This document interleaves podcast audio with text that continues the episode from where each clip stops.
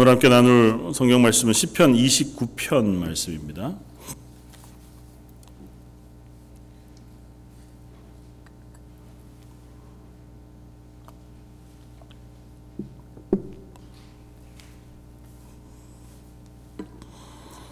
구약 성경 시편 29편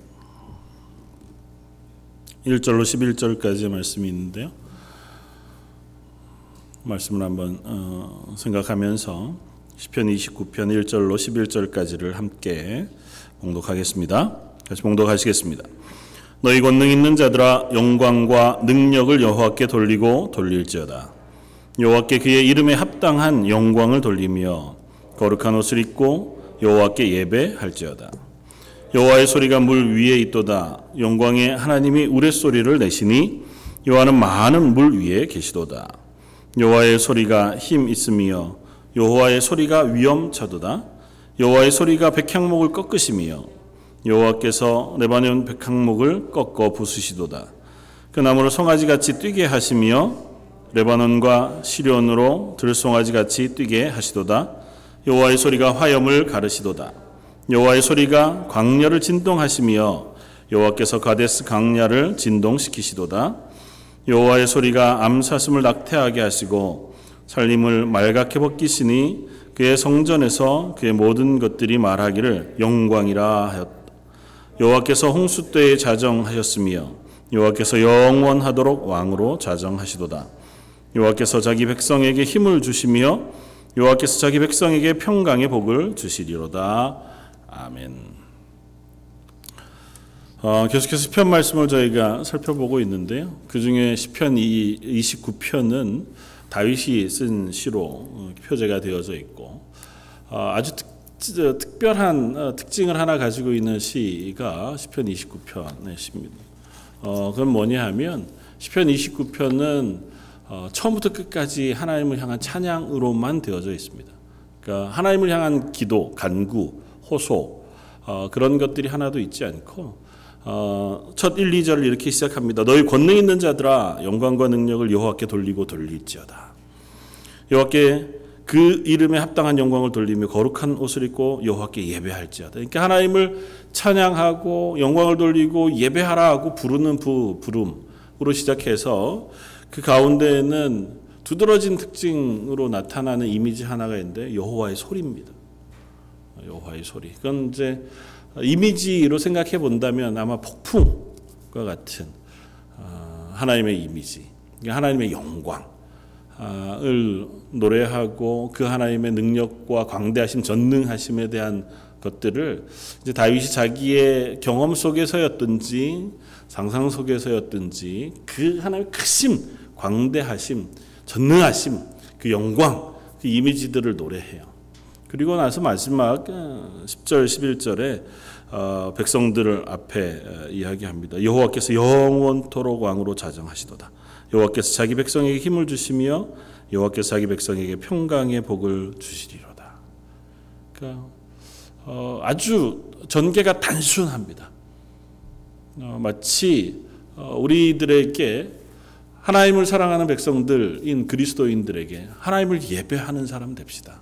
하나님 예배하는 자리로 나와서 하나님의 영광을 찬양하고 예배합시다. 왜냐하면 하나님은 이렇게 크시고 이와 같이 영광스러우신 분이며 이와 같이 놀라우신 하나님이시기 때문입니다. 그 하나님이 우리에게 평강을 허락하십니다. 그렇게 이제 찬양하는 것으로 어, 다윗의 29편의 시는 되어져 있습니다. 이 시편을 묵상하면서 대표적인 하나님을 찬양하는 찬양시로 어, 분류되거든요. 이렇게 시편 150편 가운데 물론 저 뒤에 있는 어, 찬양시들 음, 어, 또 그러하지만 이 앞쪽에 있는 시 가운데 특별히 29편 하나님을 찬양하는 대표적인 찬양시로 분류되어져 있는데 이 시를 읽으시면서 이 말씀을 읽으시면서 어, 어떤 생각이 떠오르시나요? 이런 질문을 한번 해보게 됩니다. 하나님의 영광을 예배해라. 그 이제 하나님을 예배하는 자리로 우리를 초청하거든요. 그리고 그 하나님의 영광을 다윗은 자기의 나름대로 하나님의 이미지 크심 광대하심을 이렇게 그리고 있단 말이죠. 나는 하나님의 영광을 어떻게 인식하고 있나? 나는 그 하나님의 영광을 예배하고 찬양하고 노래하고 기뻐하고 그것을 붙잡고 이 땅 가운데 그리스도인으로 살아갈 간다고 고백할 때 내게 있어서 하나님의 영광은 어떤 것인가는 질문을 해봐요. 웨스트민스터 소요리 문답 1번 사람의 제일 된 목적은 무엇입니까? 뭘, 뭔가요? 대답은 영원토록 하나님을 즐거워하고 하나님을 기뻐하는 것. 그러니까 하나님께 영광을 돌리는 거예요. 그러니까 하나님이 우리에게 맡기신 것이기도 하고 우리가 그리스도인다움을 드러내는 가장 분명한 것. 하나님을 예배하는 것, 하나님께 영광을 돌리는 것인데 그 하나님의 영광을 찬양하는 것. 근데 하나님의 영광이 참 제가 설교 가운데도 여러 번 했잖아요. 모호하단 말이죠. 손으로 확 잡혀지지 않는. 근데 오늘 예배하면서 우리가 힘있게 하나님을 찬양했습니다.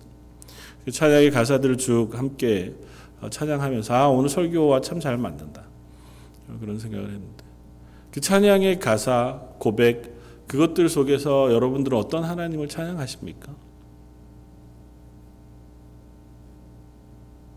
내가 이 땅에서 좁은 길을 걸어가도 하나님이 나와 함께 하시면 난 좋습니다. 기쁩니다. 괜찮습니다. 왜요? 그 하나님은 크신 하나님이시기 때문에. 좋으신 하나님이시기 때문에. 사실은 다윗도 같은 고백을 하고 있는 것 같아요. 그러니까 다윗이 이 시를 통해서 하나님을 고백하고 있는 것은 그 하나님의 영광의 실체를 사실은 명확히 알 방법이 없습니다. 하나님의 영광의 실체가 뭐냐고 물으면 사실 명확히 대답하기가 참 어려워요. G.K. 비일이라고 하는 분이 쓴 책 중에 예배자인가 우상숭배자인가 그런 책이 있는데요. 하나님의 영광에 대하여 이야기하면서 이제 아주 중요한 것 하나를 이제 얘기하기 위해서 그 이야기들을 쓰는데 그 전에 하나님의 영광을 얘기할 때 한 두 가지, 세 가지로 우리가 설명할 수 있다. 그 중에 하나는 하나님 그분 그 자체. 그, 그것을 성경이 하나님의 영광이라고 표현한다. 그러니까 그건 우리는 노래할 수 있고 찬양할 수 있고 예배할 수 있지만 사실은 실체는 잘 알지 못하는 거예요. 요한계시록에 하나님의 나라의 천군과 천사들이 하나님의 백성들이 하나님의 영광을 노래하잖아요. 하나님 만나야 알 수 있어요. 그분을 찬양하는 거예요. 그냥 하나님 되심, 하나님 그분을 그냥 이렇게 표현하면 좀 너무 확 비약이 심하지만 하나님을 이렇게 연결해 놓고 거기다 영광, 하나님의 영광 이렇게 표현하는 것과 다르지 않습니다. 그러니까 하나님의 본체, 존재 그 자체를 성경은 하나님의 영광이라고 표현해요. 그러니까 하나님은 영광 가운데 거하시는 분이세요. 그러니까 그건 영광은 막 놀랍고 크고 놀라 이런 거 다 떠나서 그냥 하나님. 두 번째는 그 하나님의 영광이 우리에게 계시되어진 것, 발현되어지고 보여진 것. 그것을 성경이 하나님의 영광으로 표현합니다. 그러니까 대부분 우리가 확인하고 경험하고 노래하는 것의 대부분은 이 두 번째. 하나님의 전부를 다 알 수는 없지만 하나님께서 구원하는 하나님의 백성, 하나님의 백성 삼으신 이스라엘 혹은 저와 여러분들을 향하여 당신의 선하심을 보여주시는 것. 그리고 하나님의 하나님 되심 우리에게 드러내 선포해 보여주시는 것. 때로는 믿지 아니하는 온 세계 가운데, 온 자연 가운데 하나님께서 보여주시는 하나님의 계시, 하나님의 운행하심, 하나님의 말씀, 그것들을 우리가 하나님의 영광으로 어, 찬양하게 되었습니다. 보통 우리 찬양의 가사에 나오는 어, 우리의 예배의 주된 고백이 되어지는 어, 그 하나님의 영광은 다 그런 것들입니다. 가장 하나님의 영광에 분명하고 완전한 것으로 드러난 것, 예수 그리스도의 십자가. 죄인인 우리를 위하여 하나님께서 그 구원을 완성하신 그 자리. 혹은 인자하시고 거룩하시고 선하신 그 하나님의 성품들이 역사 가운데 혹은 성경 가운데에서 곳곳에서 드러나고 있는 그 모습들. 그래서 그 계시되어진 하나님의 영광은 종종 하나님의 이름이라고 하는 것으로 성경에서 표현돼요. 그러니까 지난주에도 함께 나누었던 것처럼 하나님의 이름은 여러 모양으로 성경 가운데 우리에게 들려주잖아요. 그러니까 거룩하신 하나님, 전능하신 하나님, 사랑의 하나님, 치유하시는 하나님, 도우시는 하나님, 온 군대의 하나님, 이 언약을 지키시는 하나님, 약속의 하나님. 그 하나님의 이름들은 사실은 그 하나님이 우리에게 보여주시는 하나님의 성품의 일부분들이란 말이죠. 그것이 우리가 하나님을 예배하게 되어지는 하나님의 이름. 사실은 마지막 하나님의 영광이라고 하는 또 한 부분이 굉장히 중요한데 아마 오늘 예배 이 말씀의 결론 부분이 되어질 것 같아 보입니다. 어, 이 비라고 하는 분은 그걸 어떻게 썼냐 하면, 요 We become what we worship 이렇게 썼습니다. 우리는 우리가 예배하는 자가 된다. 예배하는 그 대상 누구를 예배하든지 우리는 예배하는 사람이 되어진다. 그건 어떤 의미냐면 하나님을 예배하고 하나님의 영광을 우리가 찬양하게 될 때 우리가 하나님이 하나님의 영광이 되어진다. 그러니까 하나님께 영광을 돌린다고 하는 의미는 뭐냐 하면 하나님의 성품을 닮아가도록 이 땅에서 그 하나님을 예배하고 그 하나님의 사람으로 살도록 애쓰는 것을 의미한다는 거예요. 그래서 우리가 하나님의 영광이라는 겁니다. 동의하기 어렵겠지만요. 저 여러분들이 이 땅 가운데 보여진 하나님께서 보내놓으신 하나님의 영광들이라는 거예요. 오늘 이 다윗의 시를 함께 쭉 읽으면서 다윗이 고백하고 있는 이 하나님을 저와 여러분들의 입술로도 마음으로도 고백할 수 있게 되어지길 원합니다. 하나님을 예배하는 것, 또 하나님께 영광을 돌리는 것, 그 하나님의 영광을 우리가 붙잡는 것, 그분과 함께함으로 이 땅에서 그리스도인으로 사는 것이 어, 먼 이야기가 아니라 내 속에 경험되어지고 확인되어지고 또 직접 내가 붙잡고 달려가 애쓰는 그와 같은 고백이 되어지길 원합니다. 적어도 다윗은 이 시편들을 통해서 보았을 때 그 하나님에 대한 명백한 고백을 가지고 살았던 사람인 것만은 분명한 것 같아 보여요.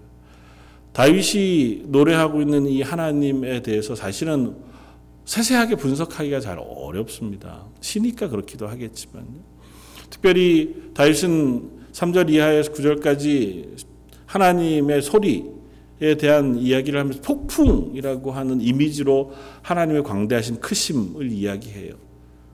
바다에서 육지로 하늘에서 땅으로 그 하나님의 천둥과 같은 그 광대하심 영광이 온 세상을 덮으시는 이미지를 이 다윗이 노래하고 있단 말이죠.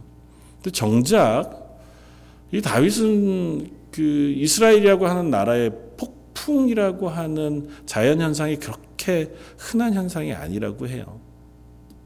이 이미지가 정확히 무엇이었는가는 잘 짐작하기가 어렵습니다.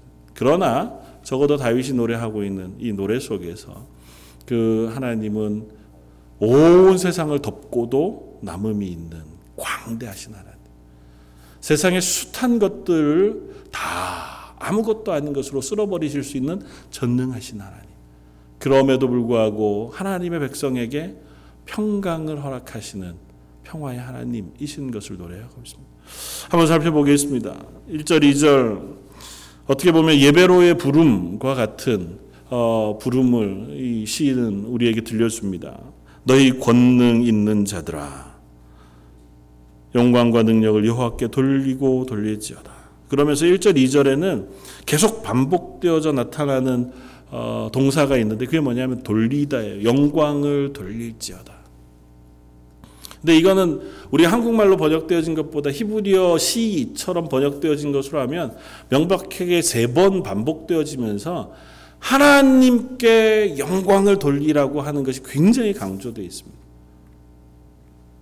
그냥 직역 히브리어를 직역하면 너희 권능 있는 자들아 여호와께 영광과 능력을 여호와께 돌릴지어다. 여호와께 돌릴지어다. 영광과 능력을 그에게 돌릴지어다. 그리고 그 이름에 합당한 영광을 그에게 돌릴지어다. 그렇게 반복해서 이야기하면서 하나님께 영광을 돌리라고 하는 이 주제를 선명하게 드러내요. 그러면서 우리들 이 노래를 듣고 있는 하나님 부르고 있는 아니면 읽고 있는 그 독자들 예배자들을 하나님 앞으로 불러내서 그 하나님께 영광을 돌리는 예배 자리에 서도록 요청하고 있단 말이죠. 그 하나님은 사실은 그 하나님 이름에 합당한 영광을 받으실 만한 분이, 분이시다고 또 다윗은 노래해요. 그러니까 적어도 다윗은 그 하나님을 찬양할 이유에 대하여 분명히 알았던 것 같고 그 찬양을 이 찬양을 함께 부르는 이들에게 명확히 알려주고 함께 하고 싶어 해 하는 것 같아 보입니다. 그러니까 그들에게 야 우리 같이 하나님을 찬양하자. 그 하나님을 예배하자. 그 하나님을 예배 받으시기에 합당하시다. 그분은 정말 우리의 찬양을 받으시기에 합당하신 분이시니 우리 그 하나님 앞에 나아가서 함께 영광을 돌리자고 노래하고 있단 말이죠. 그러면서 그 대상을 뭐라고 부릅니까? 이렇게 불러요. 너희 권능 있는 자들아. 이 그것 때문에 의견이 좀 분분합니다. 왜냐하면 권능 있는 자들아 라고 번역되어져 있는 이 번역은 히브리어 원어로 그냥 직역하면 신의 아들들이에요. 너희 신의 아들들아 이렇게 표현하는데 이게 정확히 누구를 지칭하느냐고 하는데 뭐 여러 이야기들을 합니다. 그러나 그냥 단순하게 우리가 생각하면 좋을 것 같아요. 하나님의 사람들, 하나님의 백성들, 구원받은 하나님의 사람들에게 야 너희 하나님께 영광을 돌릴지어다.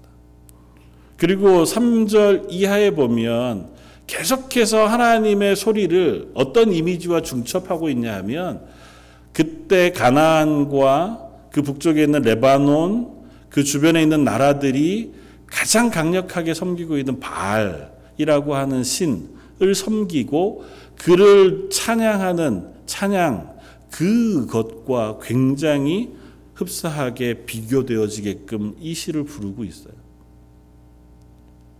한편으로는 하나님의 사람들에게 야 하나님을 예배하자고 부르지만 또 한편으로는 하나님이 아닌 바알을 섬기는 너희들에게도 동일한 얘기를 해요. 너희가 예배하고 있고 너희가 성, 섬기고 있고 너희가 의지하고 있는 그 신, 그 바알이 아니라 하나님만이 예배 받으실 만한 하나님이시다 라고 하는 이야기를 이 다윗은 지금 쓰고 있는 것 같아 보입니다. 그러니까 우리가 이 찬양은 하나님이 나에게 얼마나 크신 분인가를 이 다윗이 막 터져가는 감정, 안타까운 심령을 담아서 노래하고 찬양하고 있어요. 하나님을 예배해야 할 사람들이 예배의 자리에 서지 못하고 하나님의 영광을 노래해야 할 사람들이 노래하지 못하는 것을 보면서 안타까워 부릅니다. 제발 야 하나님을 알지 않느냐? 하나님이 어떤 하나님이신지 아는데도 왜 그렇게 미적지근하게 예배 자리에 서고 그렇게 미적지근하게 그냥 일상적인 삶을 살아가는 자리에 서 있을 수 있느냐? 하나님을 예배하는 자리로 나와라.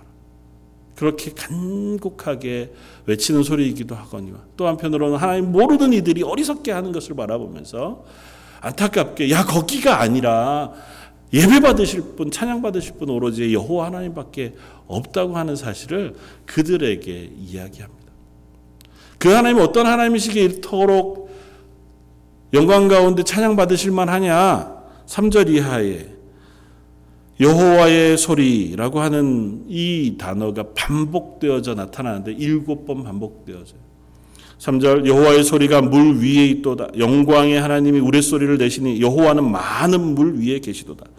여호와의 소리가 힘이 있으며 여호와의 소리가 위엄차도다. 첫 이미지는 물 위에 있는 여호와의 소리. 그러니까 여호와의 소리가 물 위에 있는 것은 어떤 이미지일까요? 참 뭐 폭풍우를 연상하는 연상을 한번 머릿속에 그림을 그려보세요. 바다 한가운데에서 특별히 이스라엘은 한쪽이 지중해와 연결되어져 있잖아요. 그러니까 지금 이 3절부터 9절까지 흐름을 보면 지중해에서 발현되어지는 폭풍우가 북 레바논 지역의 삼림지대를 지나서 이 남쪽 이스라엘로 향해서 이렇게 내려오고 있는 마치 어, 일기예보를 보는 듯한 뭐 태풍이 이 발현돼서 바다를 지나가지고 이렇게 올라오는 그림들 우리가 요즘 보잖아요. 마찬가지로 큰 바람, 광대한 폭풍우, 그 힘 있는 폭풍우가 지중해 바다에서 발현해서 레바논 산으로 그쪽에서 이스라엘로 내려오고 있는 듯한 그림을 지금 보면서 어, 그것을 노래하고 있어요. 그러면서 그 폭풍우를 뭐라고 이야기하냐면 여호와의 소리라고 다윗은 노래합니다. 여호와의 소리, 여호와의 소리, 여호와의 소리가 온 바다 위, 물 많은 물 위에 좌정해 계세요. 그건 그냥 그림으로만이 아니라 이스라엘이 혹은 이 고대 사회가 가장 두려워하고 있던 그곳 바다의 혼란함, 성경 그래서 바다라고 하는 많은 물이라고 하는 이미지를 항상 혼돈과 연관되어져서 많이 이야기한단 말이죠. 오늘 다윗도 그런 것 같아 보여요. 왜 그러냐면 마지막 10절에 가면 힌트를 우리가 얻을 수 있습니다. 10절에 여호와께서 홍수 때에 자정하셨으며 여호와께서 영원하도록 왕으로 자정하시도다. 홍수 때에 하나님께서 그 위에 왕으로 자정하셨다고 하는 표현을 쓰잖아요. 이 홍수라고 하는 단어는 여기하고 창세기에밖에 안 나옵니다. 노아의 홍수 사건을 기록하고 있을 때 이 단어를 쓰고 그 외에는 여기 시편에만 쓰여지는 단어예요. 그러니까 노아의 홍수를 지금 다윗은 머릿속에 그리고 있어요. 정말 인간이 아무것도 할 수 없는 인간의 힘이 무력해지는 그 홍수, 그 혼란한 상황 속에 그 위에 그것을 주관하고 계신 하나님. 특별히 이 이미지는 왜 이토록 강력하게 다윗이 노래하냐 하면 이 이미지는 이때 당시에 모든 사람들이 바알이라고 하는 신의 이미지로 가지고 있던 거거든요. 바알은 여러 의미로 이 어, 가나안 지역에서 섬김을 받았는데요. 첫 번째는 다산의 신, 풍요의 신이었어요. 그러나 더 강력하게는 이 바알이라고 하는 신은 폭풍의 신이기도 하고 비의 신이기도 해요. 그래서 엘리야가 바알 선지자들과 갈멜산 꼭대기에서 싸울 때에 비가 내려 주시기를 간구하잖아요. 그러니까 비의 신인 바알.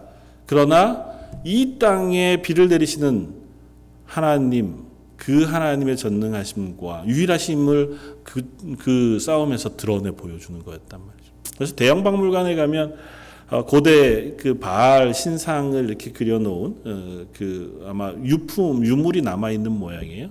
제가 직접 보지는 못했는데 그 유물 그 표현에 보면 그 신이 들고 있는 게 번개. 그러니까 바알이 번개를 조정하는. 그러니까 뭐 그리스 로마 신화에 아마 어, 뭐 제우스쯤 될까요? 그 그런 느낌이에요. 그러니까 바람을 다스리고 비를 내리고 번개를 던질 수 있는 강력한 신인 거예요. 그러니까 그 신이 이 땅을 다스린다고 생각하는 그 세계관 속에 그렇지 아니하다. 바알이 아니라 그 폭풍우를 다스리시고 이 땅에 비를 내리시며 천둥과 같은 광대하심을 가지신 분은 하나님이시다. 라고 하는 사실을 다윗이 노래하고 있는 거예요. 착각하지 마라. 이 세상에 너희들이 기대하고 알고 있는 숱한 것들, 그게 다 하나님의 손 아래에 있는 것이다. 라고 하는 사실을 다윗은 알고 있다는 거예요. 그들 앞에 하나님이 그 모든 것들을 다스리시고 그 위에 서 계시다고 하는 이미지를 씁니다. 그래서 바다 위 많은 물소리 그 위에 계신 하나님이 권능하시고 힘이 있으세요. 그 하나님의 소리가 어디로 옮겨갑니까? 5절에 여호와의 소리가 백향목을 꺾으시며 여호와께서 레바논 백향목을 꺾어 부수시도다. 백향목이라고 하는 거대한 나무, 가장 단단하고 안전한 나무지만 그 나무를 꺾으실 만한 힘이 있으신 바람과 같은 하나님의 광대하심을 노래해요. 특별히 지명을 레바논이라고 하는 지명을 써서 이스라엘 북쪽에 있는 그 레바논 예루살렘 성전을 지을 때에 나무를 해가지고 오고 그때 당시에 모든 나라의 왕들이 자기 왕궁을 지을 때에 그 나무를 쓰기를 원했던 백향목의 그 백향목을 꺾으시는 그 하나님. 그들의 인상 속에 아 이거는 뭐 세상 무슨 일이 있어도 안전할 거야라고 생각했던 것들을 하나님께서 넘어뜨리시는 하나님의 이미지를 지금 보여줘요.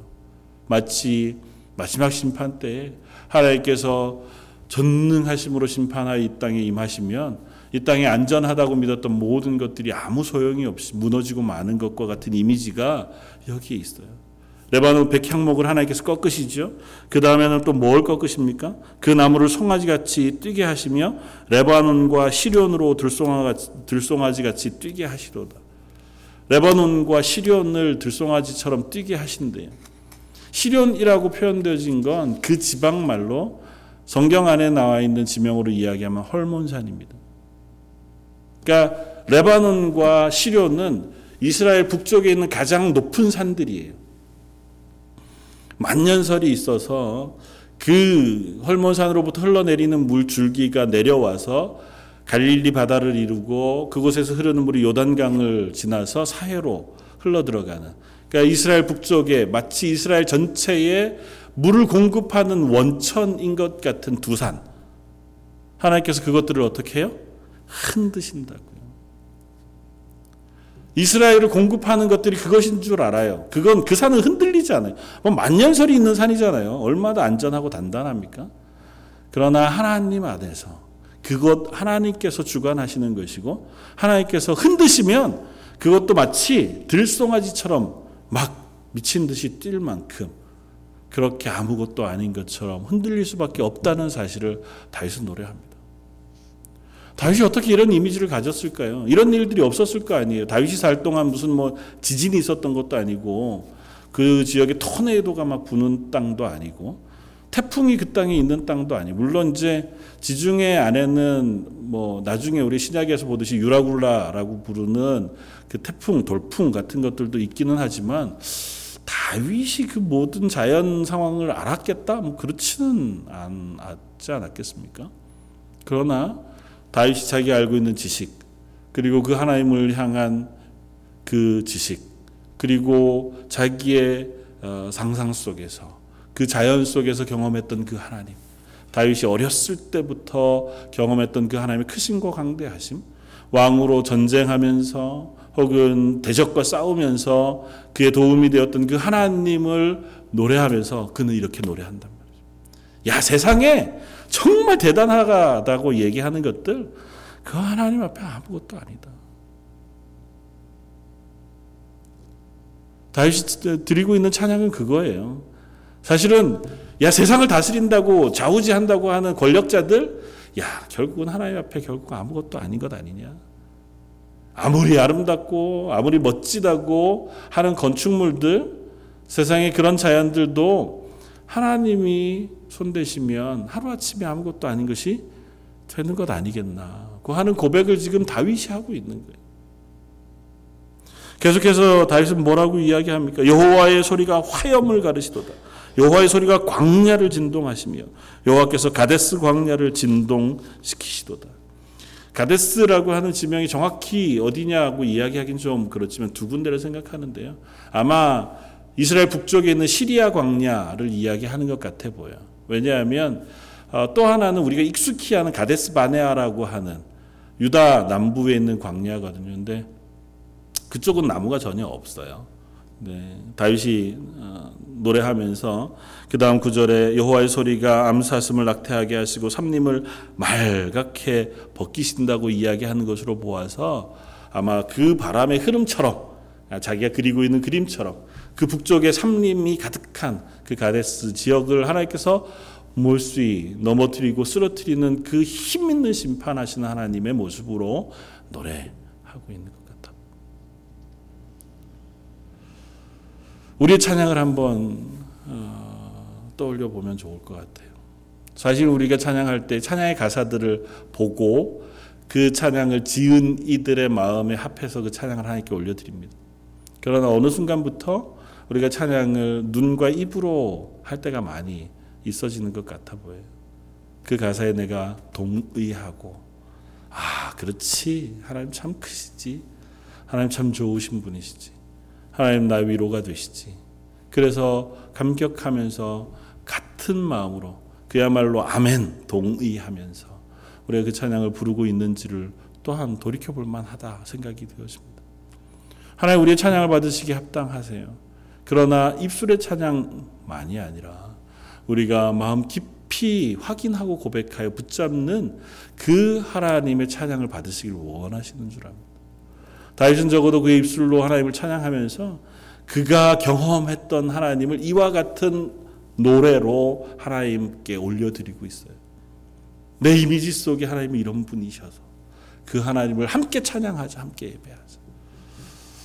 제가 자주 말씀드렸던 에피소드들이었지만 제가 제일 좋아하는 장소 중에 하나가 비가 엄청나게 내리는 산 숲속인데요. 뭐 여기는 산이 잘 없어 참 아쉬워요. 덕분에 이제 거기 잘 안 가게 되지만 청년 때 이제 한국에 있을 때는 산행하러 가면 특별히 비가 막 억수같이 쏟아질 때가 있잖아요. 그럼 보통은 이제 산에 올라가지 않거나 뭐 어디 있거나 하게 되는데 피치 못하게 산 속에서 폭우로 만나게 되면 그게 되게 위험하잖아요. 근데 저는 너무 좋더라고요. 어, 한없이 비를 맞고 막한 시간 두 시간씩 그 자리에 서가지고 그 장대 같은 비, 그야말로 막 사방이 안 보이는 비가 그 깊은 산 중에 쏟아질 때, 아, 하나님 참 멋집니다. 그런 마음이 속에서 막 그런 하나님을 우리가 노래할 수 있으면 좋겠습니다. 여러분들의 기억 속에 어느 부분이든, 여러분들의 삶 속에 어떤 순간이든, 아, 하나님 참 좋으십니다. 하나님 참 크십니다. 하나님 참 멋지십니다. 모세가 하나님을 만나서 하나님의 영광을 내게 보여주십시오. 간절히 구했던 것처럼 우리의 삶 가운데 하나님의 영광을 제가 보고 싶습니다. 사실 하나님의 영광은 이적, 기적 이런 것으로 우리에게 나타나지 않아요. 모세에게 말씀하셨듯이 모든 선하심 그것으로 하나님은 하나님을 우리에게 보이세요. 우리를 향하여 선하신 하나님. 온 세상 가운데 여전히 오래 참으시며 선하게 대하시길 기뻐하시는 하나님으로 우리에게 경험되시고 또 계시하시는 하나님이신 줄 압니다. 그 하나님 우리가 삶 속에서 발견할 수 있길 바랍니다. 아, 하나님 참 감사합니다. 오늘도 제가 참 엉망으로 살았는데 이 저녁 잠자리에 누우니 그 하나님이 나를 안아주시고 위로해 주시는 것 같아서 참 좋습니다. 안 되시거든 억지로 기도하셔서라도 그 하나님을 예배하고 찬양하는 자리에 설 수 있는 저와 여러분들이었으면 좋겠습니다.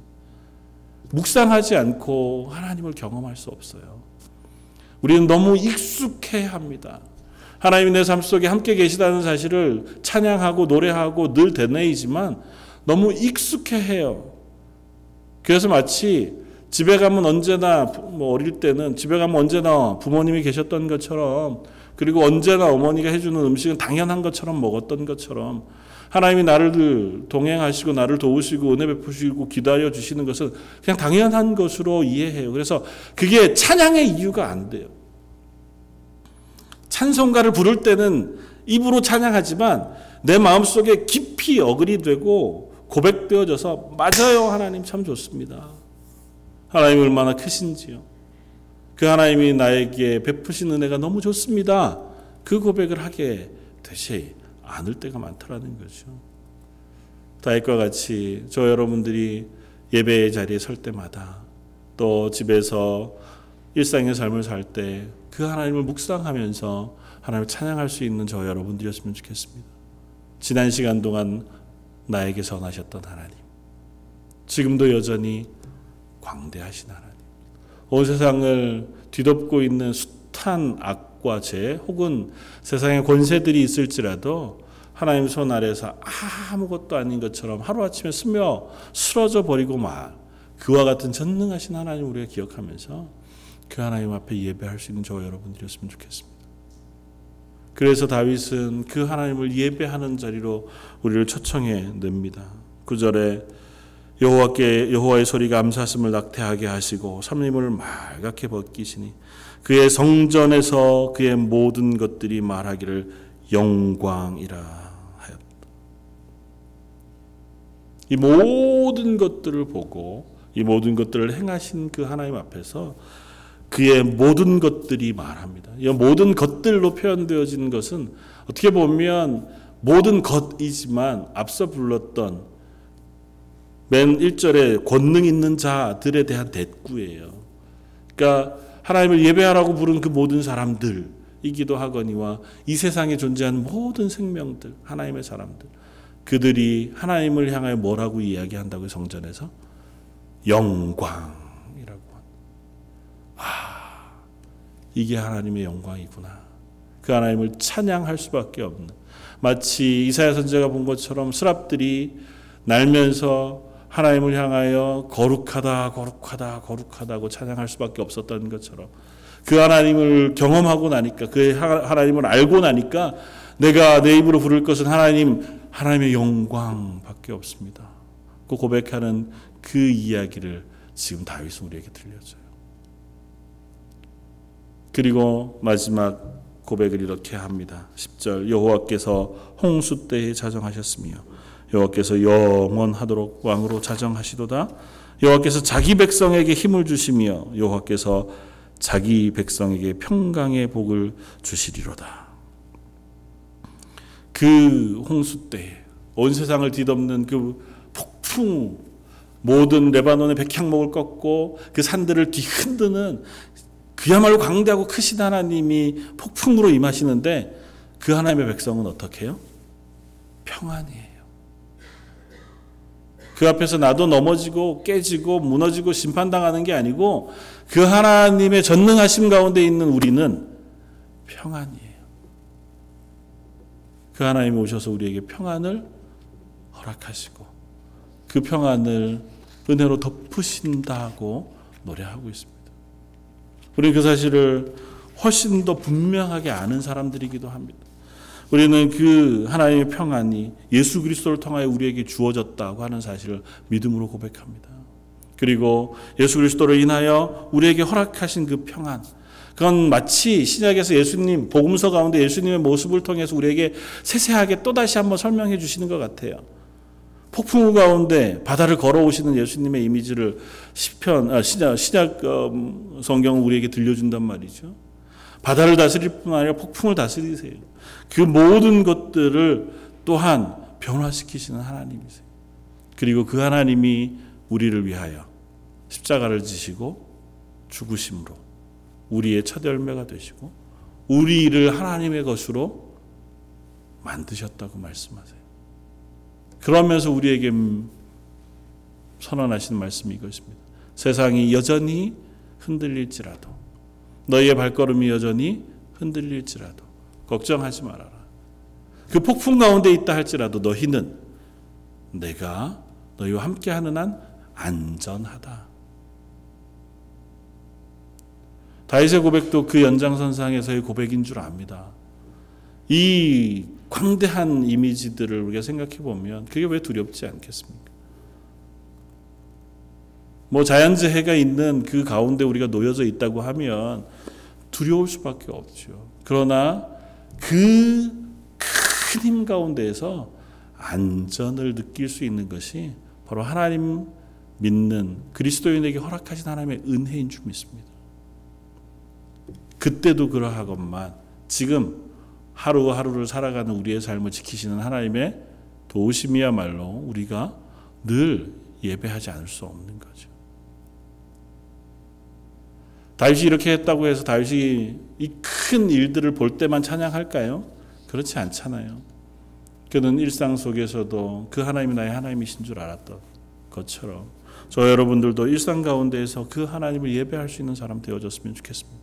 그 하나님을 기억할 수 있는 사람 되었으면 좋겠고 또 우리의 선자리가 흔들릴 때 땅이 흔들리고 산이 흔들리던 그 상황 속에 놓여져 있다 할지라도 그보다 크신 하나님을 우리가 의지해서 그 하나님을 인해 평강합니다. 평안합니다. 예배하고 노래할 수 있는 저와 여러분들이 되어지길 바랍니다. 그리고 맨 처음 그 빌이라고 하는 그분의 고백처럼 우리가 그분의 영광을 드러내는 하나님의 사람들 또한 되어지기를 바랍니다. 내가 기대하는 것이 무엇이든 간에 우리는 기대하고 의지하는 것을 우리 속에 닮아가는 경향이 있어요. 이 세상 가운데 부해지기를 원하고 이 세상 가운데 평안을 원하고 쾌락을 쫓고 그것을 위하여 무엇인가를 구한다면 혹 우리는 찬양하고 예배하는 것이라고 착각할지 모르지만 엉뚱한 것을 따라가는 것일지도 모릅니다. 그러나 하나님을 예배하는 한, 그 하나님의 선하심을 예배하고 하나님의 구원을 기뻐하고 그 하나님이 우리에게 맡기신 청지기로서의 삶을 이 땅에서 살아가고자 하는 한 저와 여러분들이 하나님의 영광이 되어지고 또 세상은 저와 여러분들을 통해서 하나님의 영광을 발견하게 되어질 줄도 믿습니다.